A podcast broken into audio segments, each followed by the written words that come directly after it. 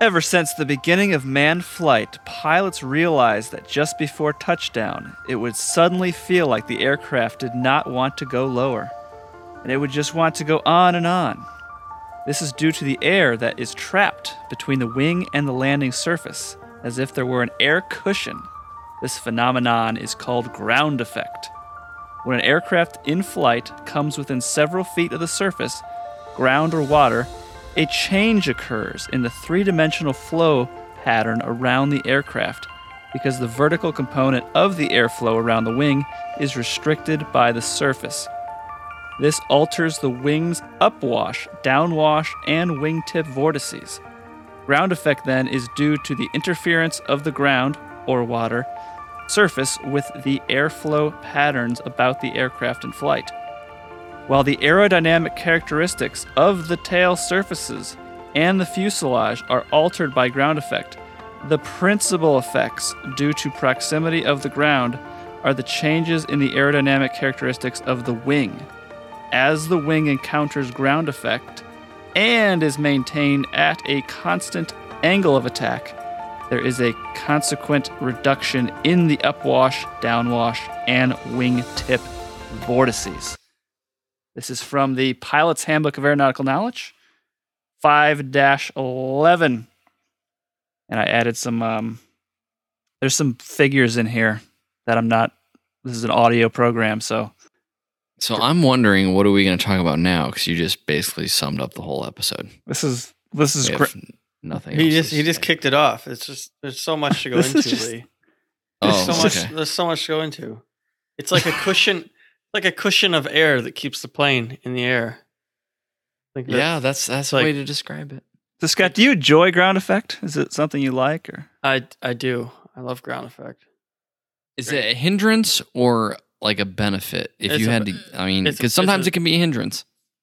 Well, I guess if you're trying to get in, land short or whatever, it could, you know, makes you float a little more. But that's not really a problem when you got forty degrees of flaps and whatnot, so you drop in. I'm I'm in a one fifty, so it doesn't really matter to me.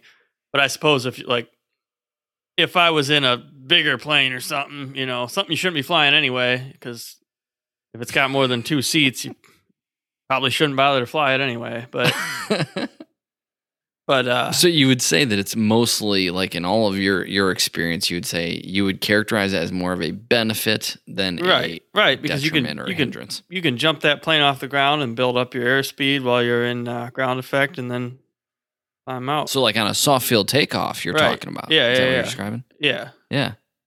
How would yeah. you utilize ground effect on a soft field takeoff? Excellent question, Robert. Well, I would. Well, I thank uh, you, Lee. Plane. Get the plane in the air as as early as possible, and then uh, stay in ground effect until I reached uh, what is that, my V X or V Y, depending on what I was trying how do to you do. Get, how do you get the airplane up as soon as possible into ground effect? Just, just yank up, yank back. Yeah. Yep. But like a true like soft field technique, is there, you know, I think most of the time you want to try and get a lot of the weight is centered over the nose tires. You want to have like aft elevator pressure. Yeah. Is that how you do in the one fifty? Yeah, keep, keep the, the nose, nose light. Up. Yeah. I don't get, get crazy with it. Some guys get like right crazy with it and they like drag the tail. You know, I, I don't get that crazy. But some guys yeah. you see like they they, they got their, the little uh, tie down loop from on the tail. They'll be like dragging that across the Across the grass, it's like, yeah, you know. But would you I, try I, I like? Go ahead. Sorry, I was, I was just saying, like, I don't know that that being that extreme is is beneficial, but yeah, that seems a little counterintuitive. Yeah, I suppose yeah. you're taking one thing out of the ground, but you're putting another thing in the ground. Yeah. The so, plane you, will but probably, you would want to. The plane will fly a lot earlier than most people think it will, in my experience. Yeah. Like yes, if you just yes. if you just give it a good old yank back, it's gonna jump up in the air. It might come back down, but you know. But ground effect, if you have if enough you, margin, yeah, yeah, if you have enough, you can. Yeah, yeah. I was flying with somebody once, and we were doing a short field, and he just he grabbed the controls, and he's like, "It'll fly right now," and he's we we're going like thirty knots, like you know, one fifty is not gonna, you know, not gonna fly it. thirty knots. So he, he reached, he reached and just yanked back, and it jumped like twenty feet up in the air, settled back down into ground effect, and then and then uh, took off. So, I mean, there's there's a few things playing. So would you say your technique would be more towards, um, you want to try and get the nose gear out of, if it truly is a soft field, you want to try and get the nose gear out of the muck or the mud right. or whatever right. the resistance is. Well, yeah, is. You want to get as much weight off of all the wheels as early as possible.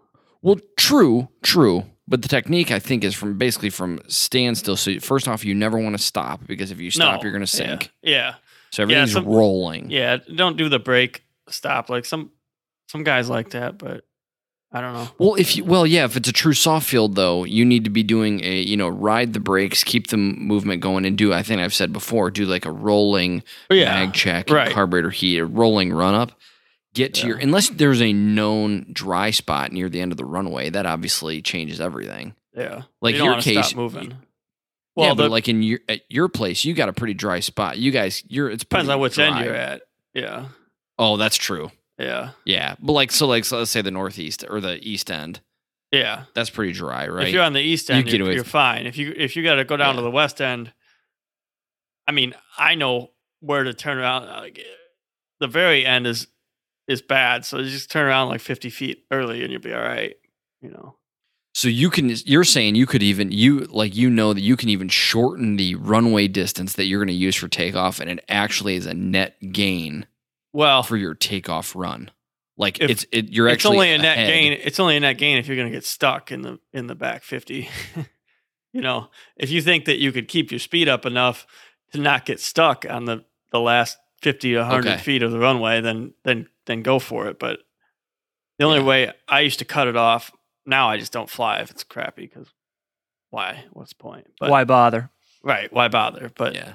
you know, back when I used to fly, when the runway was, like, half flooded or whatnot, like, I would either, if I thought I could, if I thought I could do it without getting stuck, I'd just keep my speed up fast enough and use that extra fifty to one hundred feet. If and I, I would think that would probably always be better, I yeah, would think. Yeah, But as long as you was, don't get stuck. If it was so but. soft that like if I go back there I'm going to get stuck, then I would just I would cut it off. Yeah, makes sense.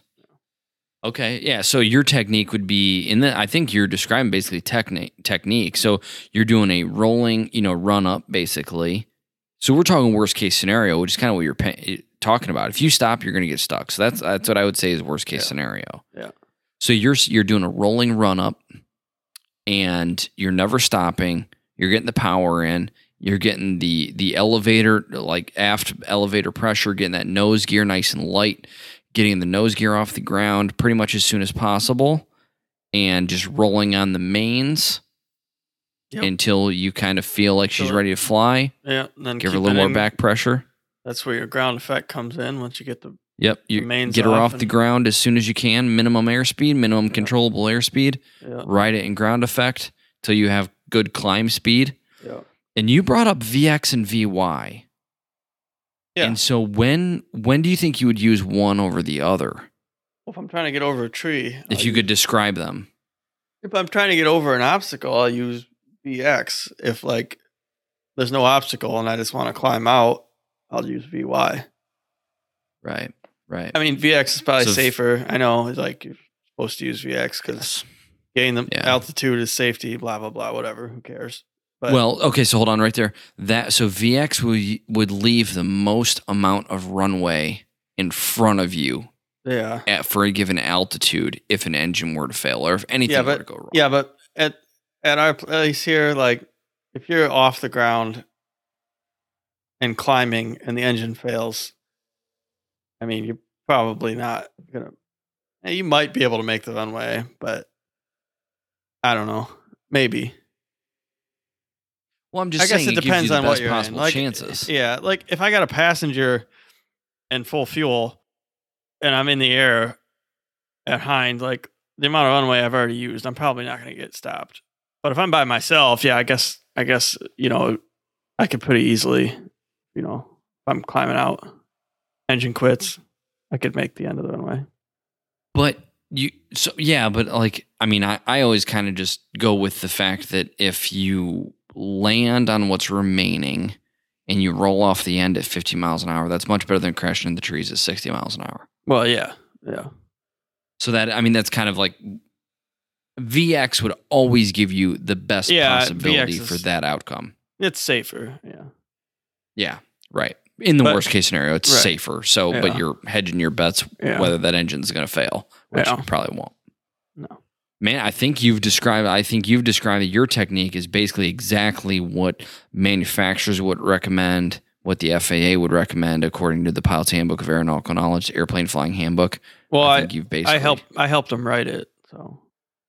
Oh, you must have worked in close coordination with somebody else that I know. Yeah.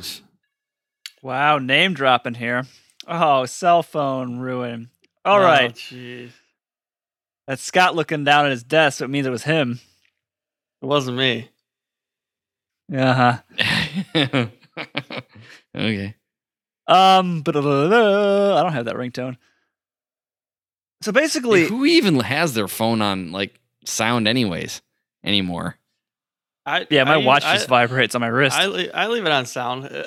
I have to because the shop is so noisy. If I don't have it on sound, like I just won't. I I won't hear it. I won't feel it. So to break down what we've been talking about, if someone's super new to flying, basically, you ground effect is an increase in performance of the airplane. If you're close to the ground, if you've got that wing close to the ground still, and all other variables the same, you are going to get better performance when that wing is close to the ground. So basically, Scott, what Scott is talking about is in soft field takeoff, is using that ad- advantage to take off from the soggy runway of eighty-eight Delta uh, more quickly. Because you got to think, best case scenario, that soggy runway is going to just cause drag while you're taking off. Worst case scenario, you're going to get stuck. So basically, popping it up off of the runway before it would really want to fly, bef- basically before it could fly up in the air, but you're not up in the air yet. If you just bring it up and keep it in ground effect, wheels right off of the surface, you can you can get the airplane up. As long as you're not trying to keep it going up to where you're out of ground effect, you can take advantage of that performance to gain some more speed without the wheels on the surface, just above the surface. Get that airspeed up, flying really low, no drag, increase ground effect performance, get that airspeed up, and then pull back to take off to where your, the airplane actually wants to fly, whether or not it's in ground effect. Is that a an okay bringing it back down to explanation level one oh one yeah. status? Yeah. Yeah. I mean, I think the general rule of thumb is like within half a wingspan. So like if you have an airplane that has a, you know, thirty-five foot wingspan, so you're looking at like within seventeen. So like the wing is like one unit. Like we look, yeah, you can take one wing off an airplane. You still have one wing left. Well, yeah, that's true. But the airplane can't fly like that. So they work as a set. So yes. Two wings bolted to an airplane is one, you know, like airfoil. Yep. Or maybe I'm saying it wrong, but I think everybody gets my point. No, I get you're, you're saying it right. Okay. So you need them both to work, you know, together to make the airplane fly correctly. And so the general rule of thumb is half the wingspan. So again, like I said, thirty-five foot wingspan, which is kind of common. That's your one seventy-twos and your Archers, your Cherokees are like twenty-nine or thirty foot wingspan. You're within, you know, fifteen, seventeen, twenty feet of the ground. That's where this this region of ground effect occurs. And the lower the airspeed, the more prominent the ground effect is. And so it just, you get less and less of the components that are increasing your performance. They're they're less prominent the faster you go. And that's the point. You want to lift off at minimum speed if you're doing a soft field like we've just talked about. You want to lift off at minimum speed, which means you're going to get the greatest benefit. And as you accelerate, you're getting an aerodynamic benefit because you're not getting that low pressure air from the bottom of the wing. It's not able to spill over on top and spoil the high pressure air, or I'm sorry, the high pressure air from the bottom, spoiling the low pressure air on top. Edit all that out. I sound like an idiot. So you have high pressure air on the bottom. It's not able. It, high pressure always wants to go to low pressure. So when you have the ground in the way, it is stopping that high pressure air from coming over on top and spoiling the low pressure air on top. And that is giving you a performance advantage in ground effect.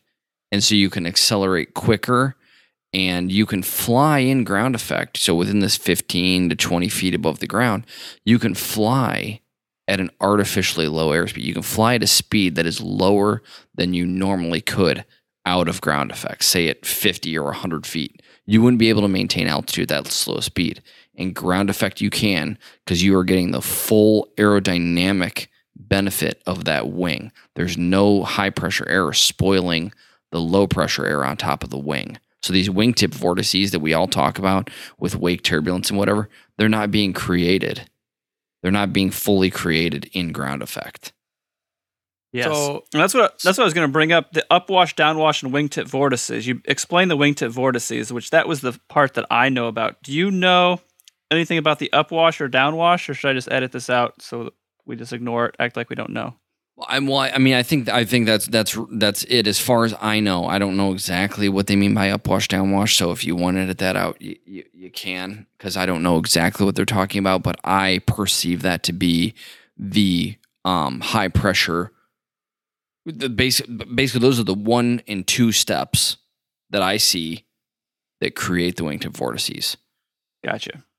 The high pressure, low pressure, upwash, downwash, whatever you want to call it. I'll just leave that I think th- I think we're all right. Yeah, I think those two components pretty much yield you the wingtip vortices.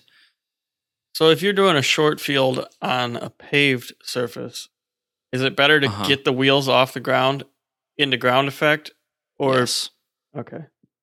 Soft field, a soft field takeoff technique is always going to yield you the the the um, shortest takeoff roll. Okay. And it's going to be exponential if you think like you do your technique, you know, on a on a paved runway, you're going to shave a ton of, of takeoff distance off. So because it, you're like if you're trying to get over an obstacle, it's still better to do do it that way. Oh, absolutely. Yeah, you're getting rid of the rolling resistance of the tires on the ground. You're getting rid of that early. You're going to accelerate. You have no, you know, you don't have that rolling resistance anymore. So if we're talking pavement, you're getting all that rolling resistance out of the way much earlier. Accelerate, you know, the accelerate. Once you break ground, you know, you're going to accelerate the same, whether it's ground. It doesn't care what's underneath you, what the tires are on, so that you'll accelerate there. But if you think about your total, if you have an X amount of distance to an obstacle that you need to clear, you're going to accelerate so much faster on pavement because you don't have the inherent. If you do soft field technique on a hard surface, that is, I mean, that's huge. You're going to have very, very least amount of takeoff roll possible.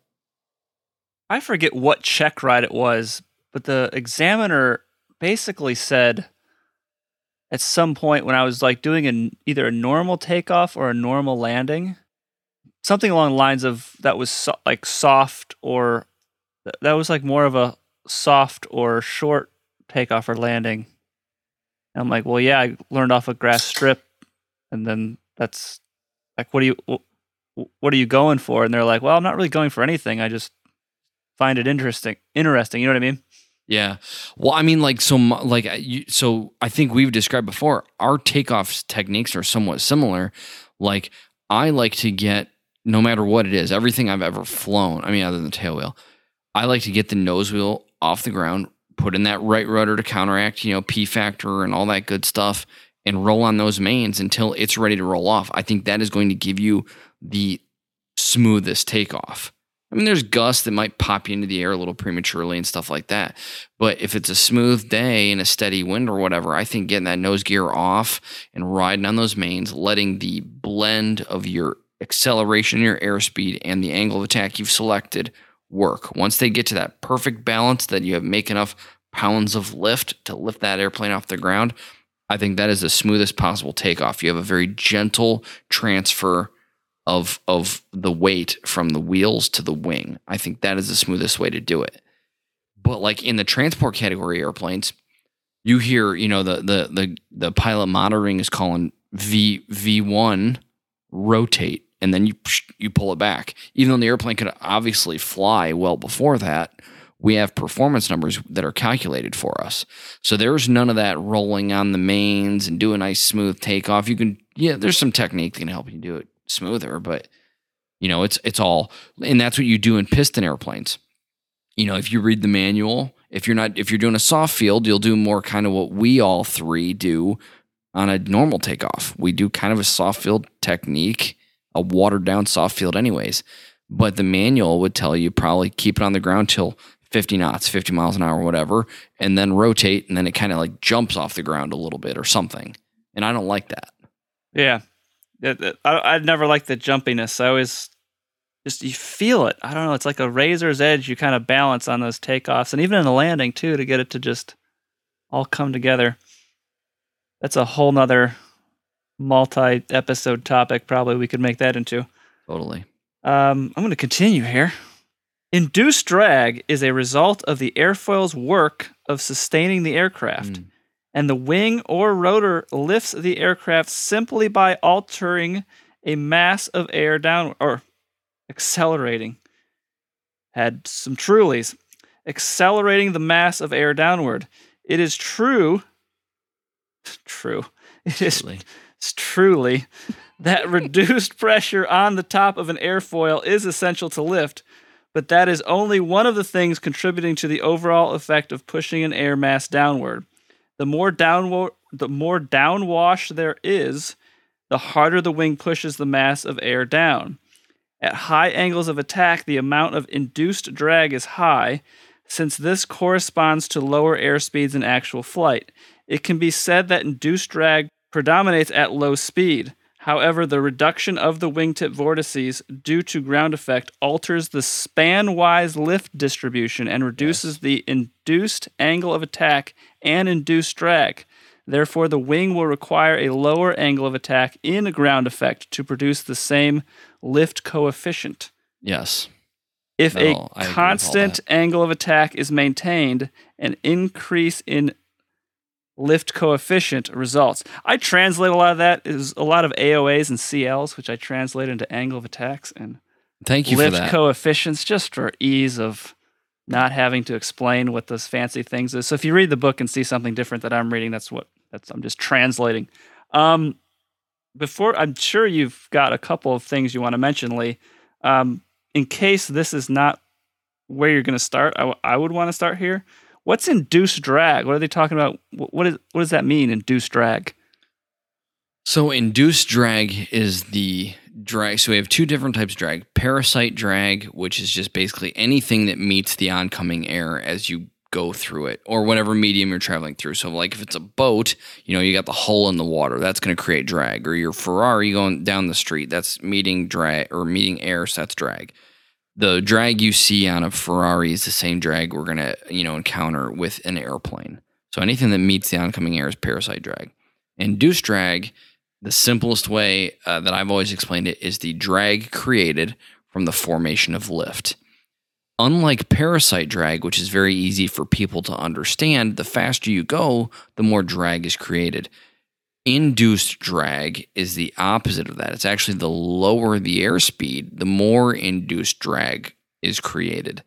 And really the the reason for this is, is it's because we are creating a bigger pressure differential between the bottom and the top of the wing.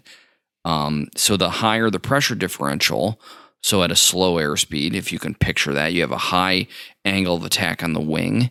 Um, which means, which correlates to a high pressure differential, which means a very strong and a very large wingtip vortice, or vortex, I guess, when I'm doing singular.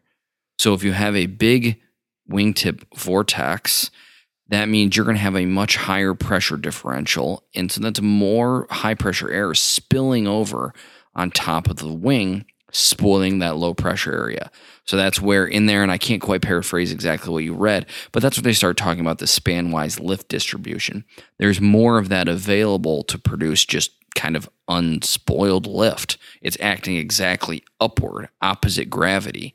If anytime you have that high pressure area, error from underneath the wing coming over top and spoiling that, you're losing some, you know, feet of, of the lift off the end of that wing.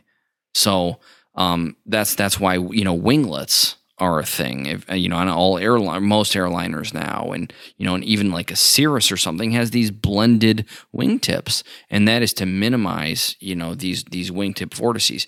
You're still creating them even when you're going fast, but they're minimal. But they do still help with, you know, fuel efficiency and things like that. But induced drag, to sum up your question, it's the drag created from the formation of lift, and it's going to be more pronounced at low speeds, and it's going to be very negligible at high speeds. Yeah, induced drag. And you just um, anyone who's gone through basic flight training or a little bit into it, they've they can picture the graph where there's two lines on this chart, and the slower you're going, you know, from left to right, you increase the airspeed. Induced drag goes down the faster the airplane's going, becomes less of an issue, and the parasite drag, which is what you think of in like a sports car, like a Ferrari, of just you're doing aerodynamics to reduce that, that goes up the faster you're going. So that basically, and then there's a bunch of, a lot of the V speeds are are based on all the, function, yeah. these graphs where those intersect and all that, but that's another yeah. conversation for another day. Um, did you have anything beyond what, just answering my question in that one paragraph, or? Um, I'd almost need you to. Re- I mean, that was quite a paragraph. There's a lot packed in there. I mean, I think. I mean, unless there's like things that you could, you know, maybe pull out of there. Hey, wh- what do you? What does this mean? But yeah, I think you covered it. It's mainly covering that downwash section. You can do a little five minute addendum the next. Okay. If you, if you listen to this and it was something you didn't cover, um, Mister Boris, you've got any brilliant insights? Yeah, I wish I did. All right. We'll I mean, I'd ask questions. I'd ask questions, but I, I, I already know everything. Yeah, I understand. I understand. It's hard to, hard to put myself in somebody's shoes that doesn't know everything. Yeah, oh, that makes sense. Ground effect also alters the thrust required versus velocity, since mm. induced drag predominates at low speeds. The reduction of induced drag due to ground effect will cause a significant reduction of thrust required, parasite plus induced drag, at low speeds. Due to the change in upwash, downwash, and wingtip vortices, there may be a change in position, installation, air of the airspeed system associated with ground effect. In the majority of cases, ground effect causes an increase in the local pressure at the static source and produces a lower indication of airspeed and altitude. Thus, an aircraft may be airborne at an indicated airspeed less than that normally required. Does that sound right from the F A A? Yeah. That's basically, yeah, you can operate the airplane at a lower speed than it normally be able to operate yeah. if you're really close to the ground. Yeah, if you're, then that's what I tried to say earlier. When you're out of ground effect, you know, that's kind of more of the normal rules of aerodynamics. We are getting rid of a huge detracting factor in air, aerodynamic performance in ground effect. We're getting rid of all that high pressure air that would circulate around the wingtip, creating these wingtip vortices normally. They're stopped by the ground. They meet the ground and they can't make a full circle. You know, they want to make this vortex type type type signature, and they can't make the full circle because they meet the ground before they can make the turn. And that that means you realize the full benefit of the wing. Every square foot of that wing, for, for the most, I mean, generally speaking, is making lift instead of some of it being spoiled out near the wingtip. So we get a, a huge performance increase in ground effect, which is, again, half the wingspan. So if you have a forty-foot wingspan within twenty feet of the ground, you're going to feel those effects. Um, and, and, you know, sometimes, that, you know, you factor that in. The more time you spend in that airplane, like Scott was bringing up, You you know, you can plan on it. Like, you know, oh, if I want to touch down by this spot, I know I'm going to float because of this cushion of air ground effect. And now we're tr- we're basically defining why it feels like a cushion of air, because you're coming in, you have a certain feel, you know, you're coming in on short final, you're at fifty feet, one hundred feet, whatever, and you have this certain feel. And then you get really close to the ground and you like want to arrest this, maybe the sink rate or whatever, it feels one way. Then you get within twenty, you know, fifteen feet of the ground and kind of some of the aerodynamic rules change because now you have lift that you didn't have a couple seconds ago, and that can yield float. And with time in that airplane, and, you know, knowing the speed and knowing your weight, things like that, you can kind of, you know, guesstimate how much float you're going to get out of it. You know, and there's F A A, they have some guidance, like not guidance maybe, but rules of thumb, you know, every knot you take into ground, into ground effect is another, you know, however many feet, one hundred fifty feet or something like that. I don't know what it is, but you can definitely chew up if you're kind of on the edge of performance. Uh, you know, what, where you're taking, you're trying to take an airplane somewhere that is really at the limit of what it's capable of doing. Um, that can really make a difference. You know, you can add, you know, easily two hundred feet or so to your, to your landing roll because of float. And there's technique and stuff for that too. But, um, sometimes, sometimes it's a benefit. Sometimes even on landing, you can plan to have that float, but no I, one, I no use it in stuff. My landings all the time. Like that's how I. How would you use it? Tell, yeah, tell me how. It's just like as it's an example. Const- I can't. It's constantly on my mind, as far as how I'm going to make that landing as smooth as possible. You just you once you get in that cushion, you just I I can hear my flight instructor. It's got a nice flight instructor who taught us how to fly. Hold it off. Hold it off. Hold it off. Once you're down in that cushion of air. The whole goal is just to hold those wheels off just above the surface and be as smooth as possible and keep holding it off until this airspeed bleeds off so the ground effect can't even keep the plane in the air anymore. And you just touch down lightly. To this day, Easiest. Every time I'm in a flare, it's just hold it. I can hear Don's voice. Hold it off. Hold it off. Hold it off. Do you remember saying that, Scott? Yeah. Yeah. The slower you're going when you touch down, the uh, the easier it is on the airframe too. Aircraft, yes, that, as well. Landing gear, yeah. Yes, yeah, yeah. The smooth landing that the passengers say, "Oh, that was great," is usually better on the airframe than the passengers going, "Holy shit, what was that?" Yeah, yeah. It's usually it's usually bad on the airframe as a general rule of thumb. Yeah. Over time, those those holy shit, what was that? Landings will cost maintenance dollars. Yes. Eventually. Well, you know, depends on what type of operation you're doing. Sometimes it's not controllable. Well, yeah. See, people think Scott and I are just trying to be like these cocky, smooth landing people, but just back in the day, we were just trying to keep our maintenance costs down. Right? Yeah. Yeah. That was the real reason we wanted to learn how to land properly. Yep. I haven't had a bad landing in a long time, but that's because I fly on a soft field when there's no wind. So all Only. of my landings, all of my landings are like beautiful. Anybody who's with me is like, "Wow, that was really smooth." Like, yeah, because it's on grass and there's no wind. It's because he waited three weeks for that perfect air condition before he took off. Right. Yeah. I had so I was landing in Minneapolis the other day, and um, the the uh, the runway was basically, I mean, it wasn't standing water, but it was just got done pouring down rain. Yeah, and like I did a really good touchdown, completely not even me. It was the fact there was like I was like landed on a like hydroplaning. So it you know, it was just so for a smooth. Few seconds before. Yeah, hydroplaning, yeah. Just totally soft and everything. He's he's like, "Oh, that was a really good landing. You know, I gotta I gotta tell you." And I'm like, "Yeah, it was it was because there was water on the runway. Yeah, you're landing yeah. on a pillow, you know. Your wheels never uh, never squeaked on the pavement because no, th- there was no yeah. smoke. They just rolled on, you know, yeah, and then hydroplaned yeah. for you know a split second, and then yeah. gently spun up Started the rubber spinning. as the weight, yeah, as we slowed down. That's a beautiful thing. That's a beautiful thing. Anytime the runway is wet.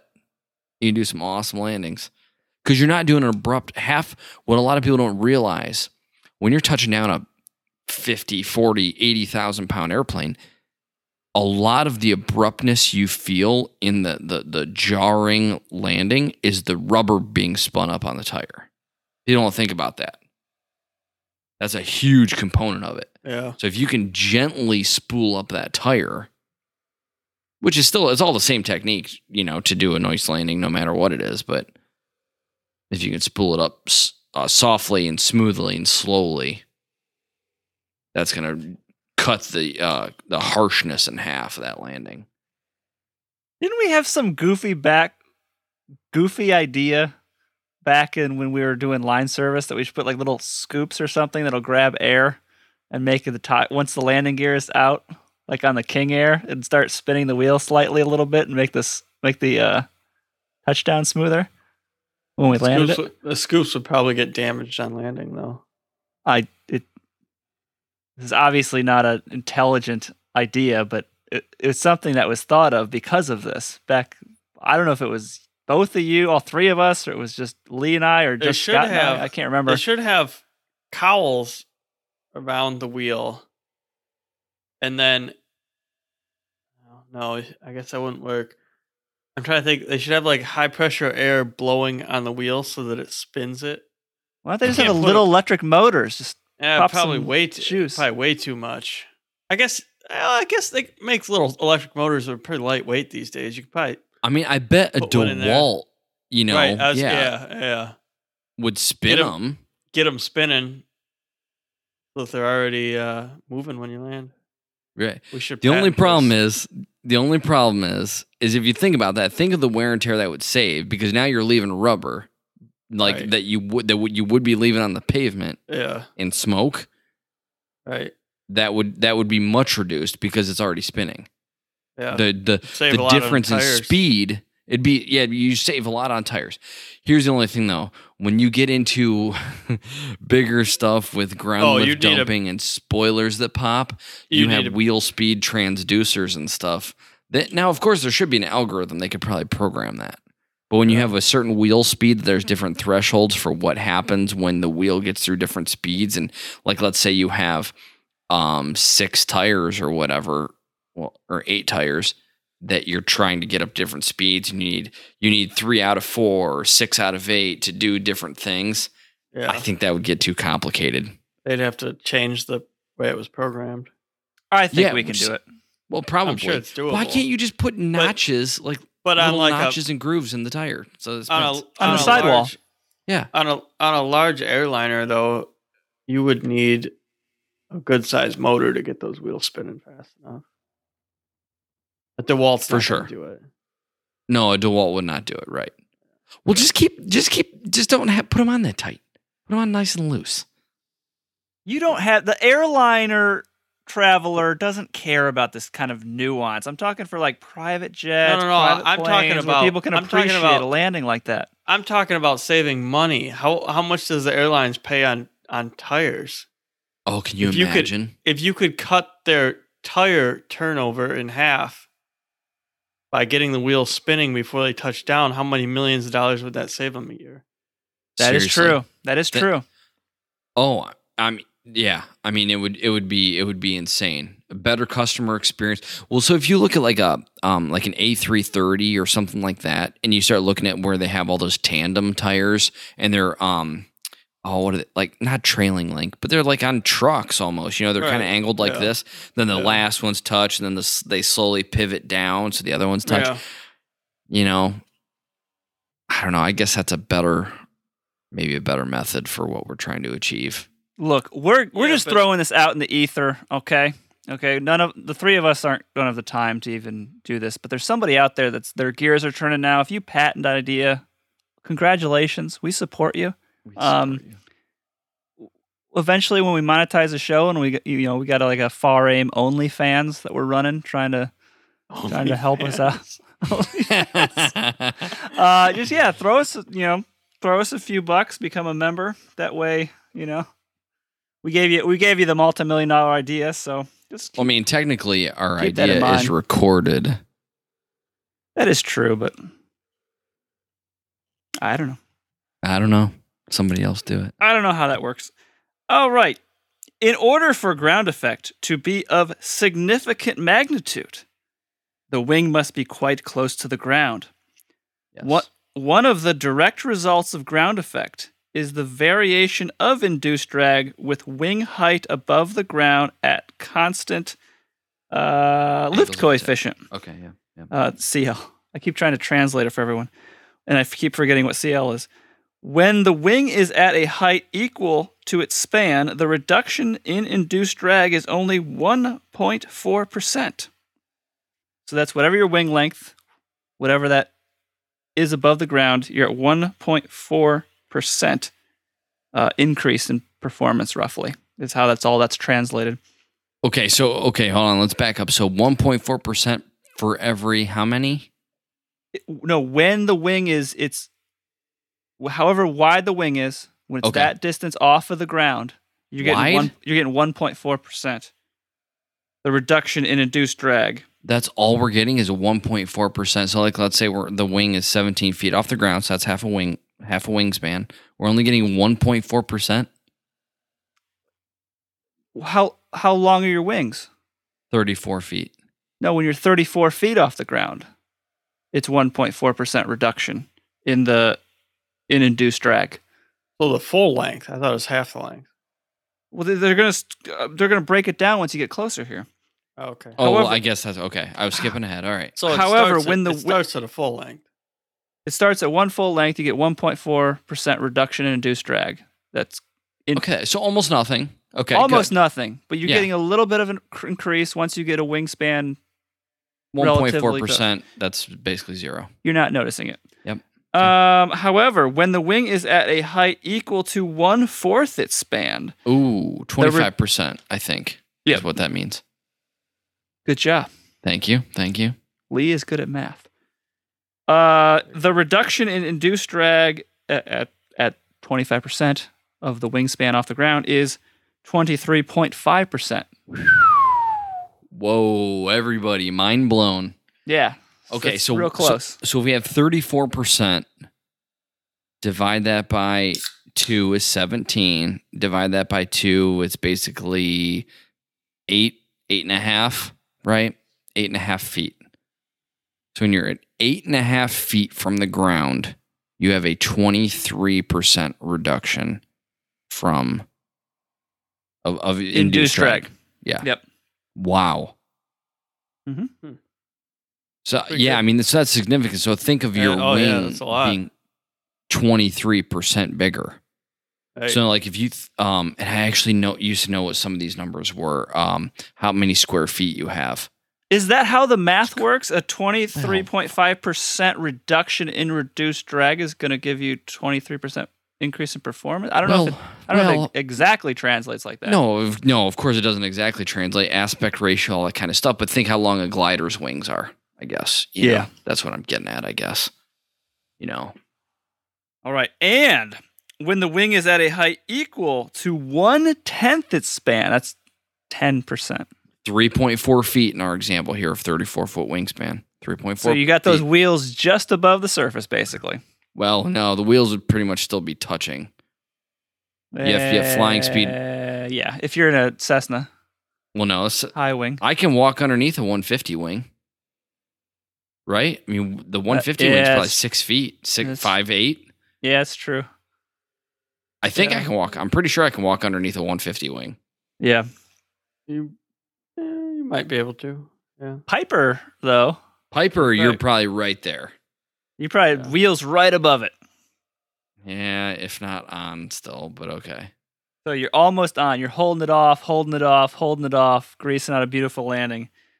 The reduction in induced drag is forty-seven point six percent in that situation. You got to be kidding me. forty-seven percent. That forty-seven. Is like three. Wow. two point four percent less than half. Yep. Wow. At three, I, at uh, how many? One-tenth? One-tenth. Uh, one-tenth, a... yeah. Wow. This is one of the very, very, very, very few instances where Piper is going to outperform Cessna for the most part, other than like the yeah. Super Cubs and stuff that are high wing, where low wing aircraft are going to outperform high wing aircraft, I should say. Well, they always do. So let's just get that no, fact straight. So just want to throw so. that out there real quick. Yeah, yeah. Well, we can, we can, I mean, we can debate it, but I mean, anyways, I would say you're still realizing the benefit at while the wheels are on the ground. You know what I mean? You don't, you still have the wheels on the ground, so you have rolling resistance. You know what I'm saying? But even when you take off and you are inches above the ground, I mean, what's inches? I mean, so we're talking, we went from a a uh, eight eight foot height down to a three foot height. And we went from twenty-five percent, right? Yeah. Or twenty-three, something, twenty-three percent um, to, to forty-seven percent. Yeah. one point four at uh, the length of the wing. Yep. Uh, one fourth of the wing is twenty-three point five percent. Yep. And then one tenth of the wingspan is forty-seven point six. So it seems pretty linear. Does that seem, I think that seems pretty linear to me. Yeah. I, yeah. I mean, I, I, I guess once you get within half a wingspan um, that I had been kind of describing, you're going from at eight feet, you're at twenty-three percent. At three feet, you're at fifty percent. That's relatively linear, I guess, for the purpose of our discussion within that. So, yeah, you pop up in a ground effect. You're three feet ab- off the ground. You, the wheels are off the ground. Negligible difference probably between a one seventy-two and, you know, if everything were equal, which they're not. A one seventy-two is a much better soft field airplane than a Cherokee. Um, I will probably throw that out there. Why? That, um, well, I would say mostly flaps. Yeah. You have much better flaps for um, lift. They're, you know, semi-Fowler type flaps. You have a lot more surface area. You do like a low, like ten degrees of flaps. You're getting a significant difference in um, surface area to create lift with. And the further, you know, of course, and that's lift inboard towards the wing root, which again is even further away from this high pressure air, potentially spoiling the low pressure air on top. So you getting that that surface area um, in close to the wing root is really pretty much you're getting all of that. That is gain. There's nothing getting spoiled um, by it being out by the uh, wing root. So yeah, I would say one seventy-two. All this, I would say all the Cessnas, you know, one seventy-two, one eighty-two, two oh six. Those are better soft field air, or short field airplanes than their Piper counterparts. Pipers yeah, can hold. Other than like a Piper Super Cub, though. Well, yeah, yeah. The, that's why I said they're Piper counterparts. You know, Archer, Saratoga, Cherokee six, yeah. respectively. Um. I think that I obviously I think the Cherokees, you know, the Piper Archers, Warriors, Saratogas can hold their own, but worst case scenario, you have, you know, fifteen hundred feet to work with routinely. A uh, two oh six is going to be better, but the math here, looking at twenty-five percent of the wing and down to, you know, ten percent of the wing, the math shows there might be a little bit of a Um, ground effect if you can really maximize the ground effect concept in your Piper. You might be able to uh, offset some of those gains that, that the Cessnas have in inherent design, you know, logic with their bigger flaps and things like that, higher lift wing. It's possibly more on paper, though, than in the actual flying the airplane. You give me enough hours and something, I bet I could probably give somebody a run for their money and something. Yeah, well, I mean, that, well, I mean, for anybody though, almost. Yeah, well, I might be a little extra special. I unless don't know. you're a, unless you're a pilot schmuck. There's a lot of those out there. Well, there's again. I'm, I mean, I'm one of them for sure. But like, like in you some go, ways, you go t- take a guy with, you know, his latest greatest, you know, Cessna two oh six, with, you know, maybe he's got five hundred hours in or something. I got nineteen hundred hours in a Saratoga. I'm probably going to be able to pretty much hold my own against them. Yeah. You know, I've paid for that in, you know, in terms of fuel and stuff like that to get that proficiency level. And you guys bring this up kind of fairly. Well, Scott, for sure. Proficiency level. There's almost nothing that beats, you know, that you can build and bake in whatever type of performance factors and characteristics into an airplane. I mean, other than just all out speed, but in terms of performance, it's really hard to justify any modification or any design you can put into an airplane that would supersede time in the airplane. Like, yeah. like Scott has in his one fifty. That airplane specifically, that type of airplane, it'd be hard for somebody to just jump, you know, to have, like even me. I bet if we were to go to a short field takeoff and landing thing, he would beat me. I you know, know what I mean? That. Probably, okay. Okay, maybe not. Let's not even go beat me. We could go. We could go do a damn competition, and yeah, we, we probably you could hold your own against yeah. me. Like yeah. if I were the bar, which I'm not, but I'm just saying. Probably. So like all these things, you know, watering, breaking out ground effect and technique and all these things, time and seat. Oh, yeah. It's hard There's, to replace. A lot of, you can do a lot of things in an airplane. You still got to have time and the exact make and model to really just get everything out of it. Right. But and it's so much easier for some rich guys, like, ah, I'll just go buy this next airplane they, that'll get me twenty knots, you know, or whatever. Because right. mostly it's about speed. Yeah. No matter how much money you have, tailwheel will still punish you. Yeah, I think so. All right. Thus, a large uh, reduction in induced drag takes place only at the wing, only when the wing is very close to the ground. Because of the this variation, ground effect is most usually recognized during liftoff or takeoff, or just prior to touchdown when landing. Mm-hmm. Uh, during takeoff, during the takeoff phase of flight, ground effect produces some important relationships. An aircraft leaving ground effect after takeoff encounters just the res- just the reverse of an aircraft entering ground effect during landing. The aircraft leaving ground effect will, this is leaving, this is takeoff, require an increase in angle of attack to maintain the same coefficient of lift, experience an increase in induced drag and thrust required, experience a decrease in stability and a nose-up change in moment, uh, experience a reduction in static source pressure, and increase in indicated airspeed. Yeah. So this is, yeah, you're all the benefits you're gaining when you come down into ground effect that reverse all that during takeoff, which you just, you're in ground effect for a second where it's sweet, and then all of a sudden it can go bye-bye.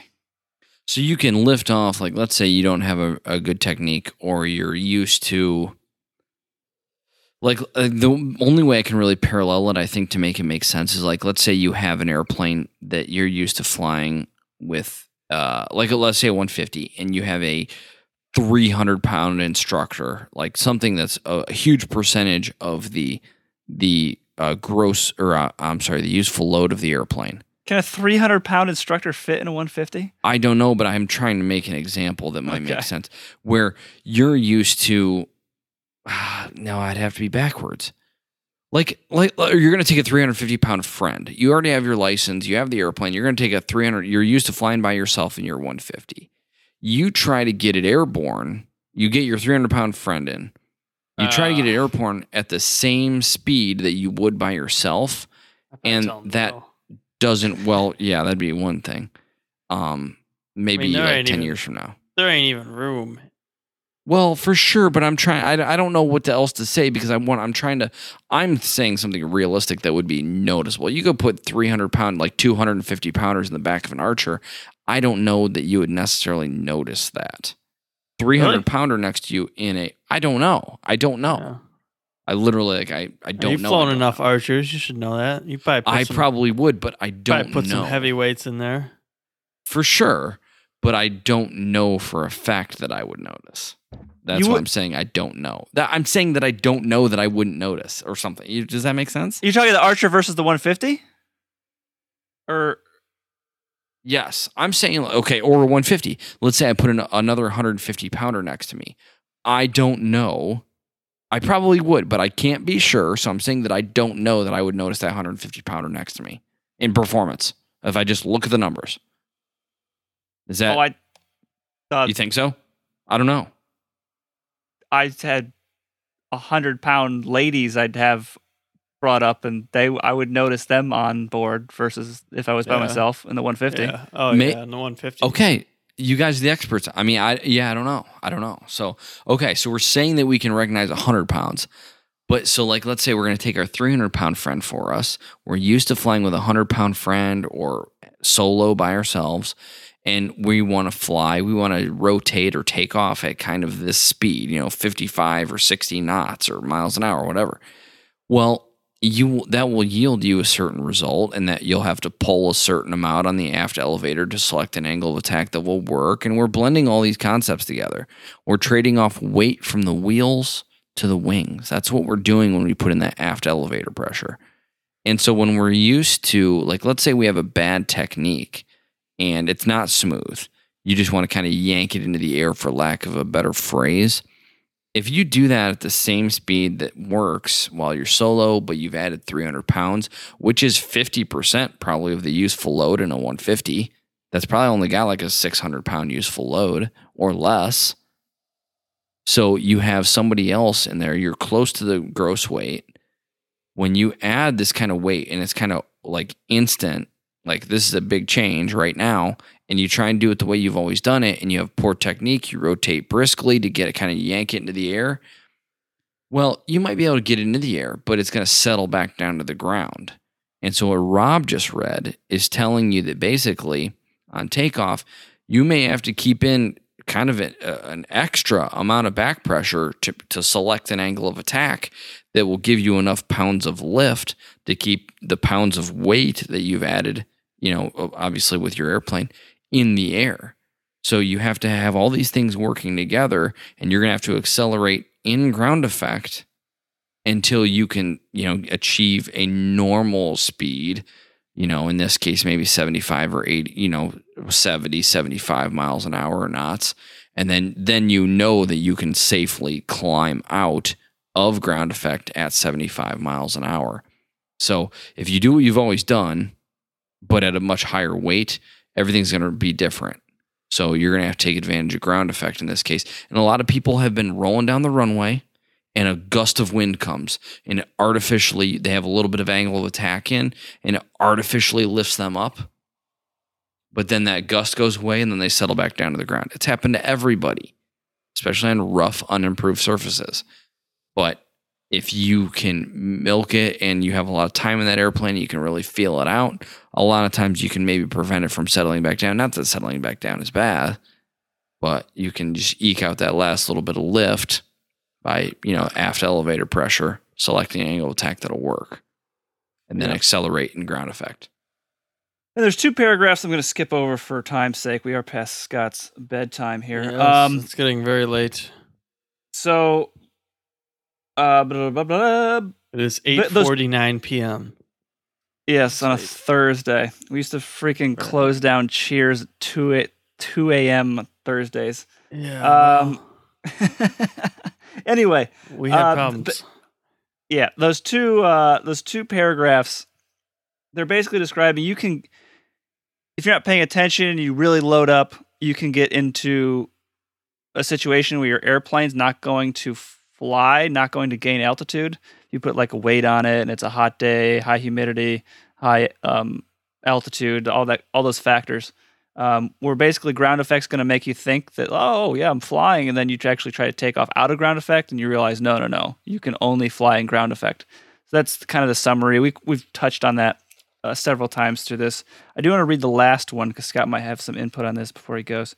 Uh, if during the landing phase of flight, the aircraft is brought into ground effect with a constant angle of attack, the aircraft experiences an increase in coefficient lift and a reduction in the thrust required, and a floating effect may occur. Because of the reduced drag and lack of power-off deceleration in ground effect, any access speed at the point of flare may occur, may incur a considerable float distance. As the aircraft nears the point of touchdown, ground effect is most most realized at altitudes less than the wingspan. During the final phases of the approach, as the aircraft nears the ground, a reduction of power is necessary to offset the increase in lift caused from ground effect.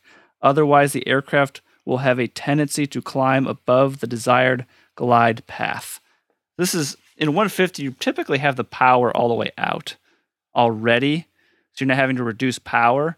But if you don't gauge it right, or if you're flying in a plane where you keep a little power into the to the bottom, you got to pull that out at the end. And this is something to make a smooth landing, especially if you want to do a smooth landing in a short distance. This is something you've got to factor in, this cushion of air that once you're close to the ground, which happens during a landing, you get close to the ground. That's going to give you that last-minute boost of performance. It's going to keep you in the air a little longer. And a lot of the short field stuff we do, and a lot of the just the smooth landing techniques that we do, that we strive for, you've just got to you've got to take this into consideration. Well, yeah, gotta gotta know what's going to happen. I don't know. I mean, you get comfortable with your with your airplane. It's kind of just comes natural, but you always think about it. What would you say, you know, your um Would you say that you tend to adhere to what C- Cessna recommends for final approach speed with your landing technique, Scott? Would you say that you recommend that you pretty much adhere to very closely to what they recommend, or do you pad it with a little extra, or what would you say? And does that depend uh, on whether you're power on I, or power off? I usually come in a, a little bit faster than what they recommend just because extra airspeed makes me feel safer, and I know I'm okay. going to make the runway. But yeah, let's say I was power coming, on or power off. Power off. Okay. Uh-huh. I prefer power off. I mean, sometimes obviously I get a little too low, and then I come in power on. But most of the time, I'm able to do final without power. Um, but yeah, I usually I probably keep it a little bit higher than what Cessna recommends, just because I'm not worried about overshooting the runway, and I'd mm-hmm. rather have a, a little bit more speed than a little too less speed. Yeah, you know, speed is yeah. On, you know, it, if you're not worried about overshooting the runway, speed is safety as I see it. What do you do coming into middle bast? Well, I mean, yeah, I mean, I, I guess I would keep it like, well, middle bast, I don't, it's not that challenging, I guess, but it's, it's still eighteen hundred feet of paved runway. So in a one fifty, it, I would, I mean, I might come in a little slower. I'd, I guess I'd come in whatever Cessna recommends probably. But if I was coming into like something really short, like, or if I was like practicing trying to get it stopped as soon as possible, I would come in power on, full flaps, as slow as, you know, I could go. Right. Then, yeah. Letting and, the, the right. power and then, be it, it, the power keeping you in the air. And then as soon as you're, as soon as you got the runway made, you chop the power and drop it in. I mean, not drop it in, but, you know. Flare it in. Flare it in. Yeah, it'll settle. If you're using yeah, power, the- if you're using the power to stay in the air and then you chop that power, it's going to settle in pretty quickly. Right. Even right. even through ground effect. It, well, I mean, at least in the one fifty with forty degrees of flaps and no power, it's going to settle pretty quickly. Well, I mean, I typically expect like in the one fifty when you're when you when you're at the point where you recognize, okay, I've okay, I'm I'm power to idle, I'm descending, and so now I feel like I'm maybe I'm a little short. Typically, the gut reaction is to, you know, increase angle of attack a little bit, raise the nose a little bit, and to kind of change your, you know, your kind of your glide path, right. if you will. And then that kind of typically digs your hole a little bit deeper. It gets you back maybe to a slower speed, which yeah. ultimately, you know, kind of helps your landing roll. But if you if you were dead sticking it in with no engine running, you'd be in trouble it, with that technique. But, you know, for short field yeah. landing, that is that's what you want to do. Raise that nose, lower the airspeed, power to get you there, power to maintain your glide path to your desired touchdown. And then, so what you're saying is, That that cushion you've eroded away by lifting that nose and lowering that airspeed. So like I picture like an instance where like we try to do like sixty, sixty-five on final, and so you know one fifty. So we're at sixty, sixty-five, and we're idle, and we're like, okay, we're starting to realize that we're going to be short. We're like maybe a quarter mile final or something, and we're like we're going to be short. So the gut reaction is always pull back on the yoke, right? Well, that lowers your airspeed. Yeah, which it's gonna make it even worse. It's probably. gonna make it worse. Yeah, yeah. Your you know your descent so. angle actually increased, and you're actually gonna be even shorter. Uh, everything being constant, you're gonna be shorter. You're gonna land shorter than you would have. So the only reaction you have left, if you haven't identified it early enough, Uh, is to add the power to maintain your glide path to the runway. But now maybe you've left, you know, maybe five to ten miles an hour. Now you're down to maybe fifty-five or fifty miles an hour. And when you chop that power, it's just going to kind of plop down, and you can be really precise on your touchdown point yeah. with that manner of, yeah. of like approach. Yeah, you, you, know, you have a lot more control, control over where you touch down if you're coming in with power, I guess. Right. So if you're doing a like hardcore like short field, short field approach, yeah. Yeah. that power, I like I don't like to rely on it in case there's an issue. No, but, but if like I'm, if you're trying yeah. to do like I shouldn't be going I guess here if anyways, I was, but yeah, I'm gonna. yeah. I, I guess when I go into, if I would go into Kelly's or or north or middle where it's short, I would probably leave power on, depending on the wind, I guess. Yeah. If it's windy, I, I'd leave the power on. If it's not, I wouldn't worry about it.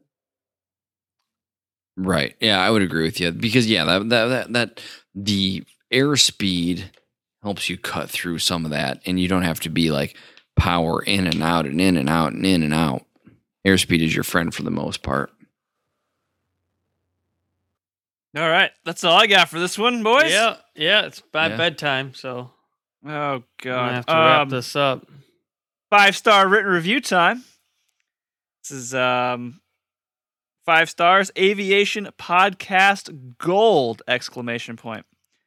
You guys are amazing. Being a new C F I, I'm always looking for ways to enhance my knowledge, and listen to you guys is or listening to you guys is always informative and entertaining. Thank you so much. Keep up the great work. Best, Michael. C F I, C F I I, M E I. Triple Crown C F I. I don't know if that's wow. a term before. I I just kind of made that up on the show, and I'm, I've been keeping going with it. Um, yes. Uh, C F I. I've, we've kind of we're trying to gauge the audience of like who's listening and stuff. I think it I think it is a lot of people at like the private, like non-professional level listening. Yeah, that's so it's nice to, to know. Yeah, it's nice to know we've got a C F I listening as well. Yeah, it definitely helps to know where people are and like the emails we get. That's one of the main things I keep trying to say is like let us know where you're at, because sometimes you get kind of vague emails. Like I.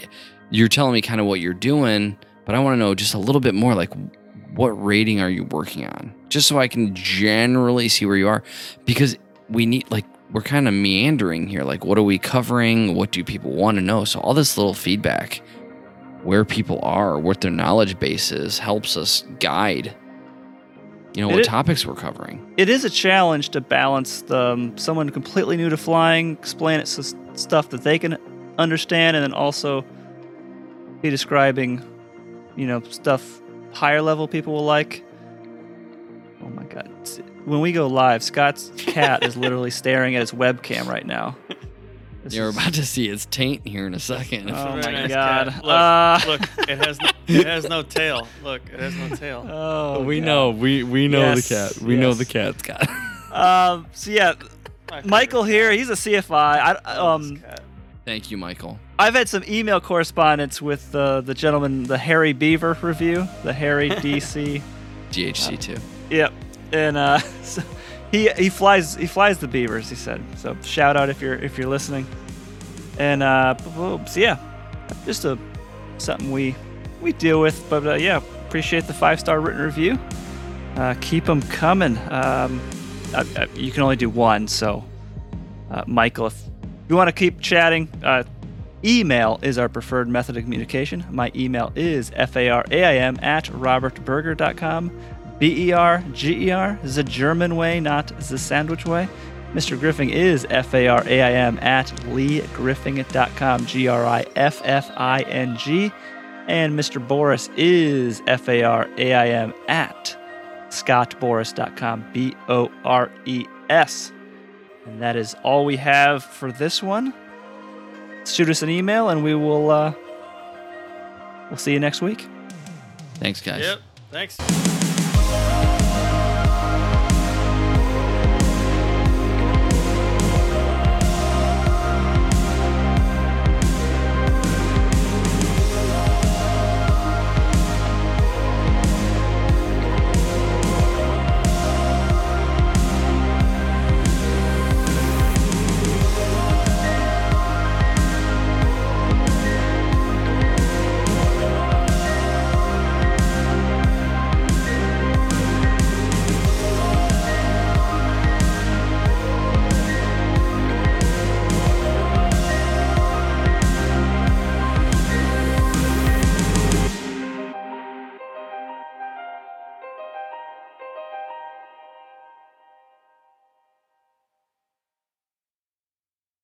La la la la la la la la.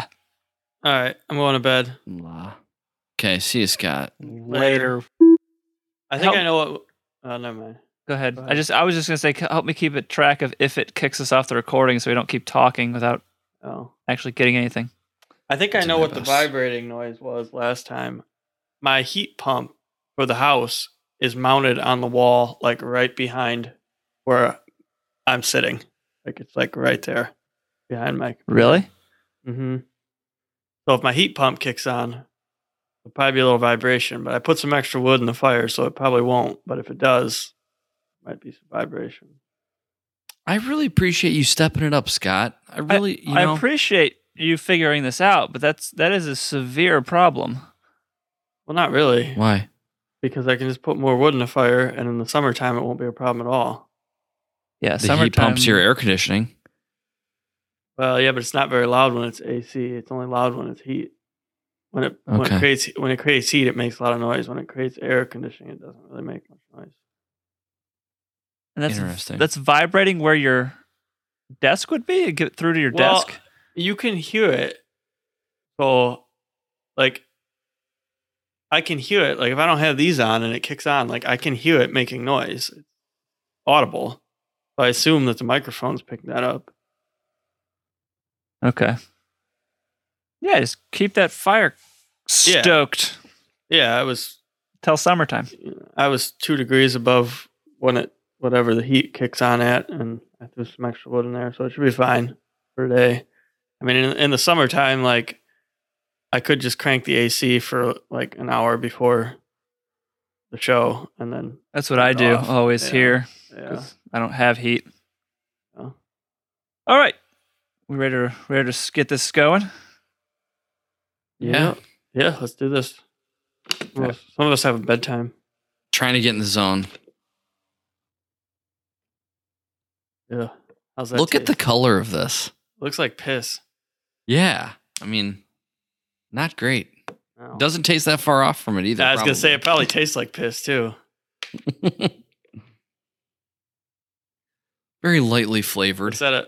Probably gross. Not that I'm like, I can't even tell what quality it is. I mean, I've diluted it down to nothing. Yeah, I have no big, idea why I even did it. I'm not a big fan of Crown. Yeah. This is not the right application, no. I suppose. Okay. Anyway. I'm ready still. All right. Oh, okay. Do it yeah, up, buddy. Are we live?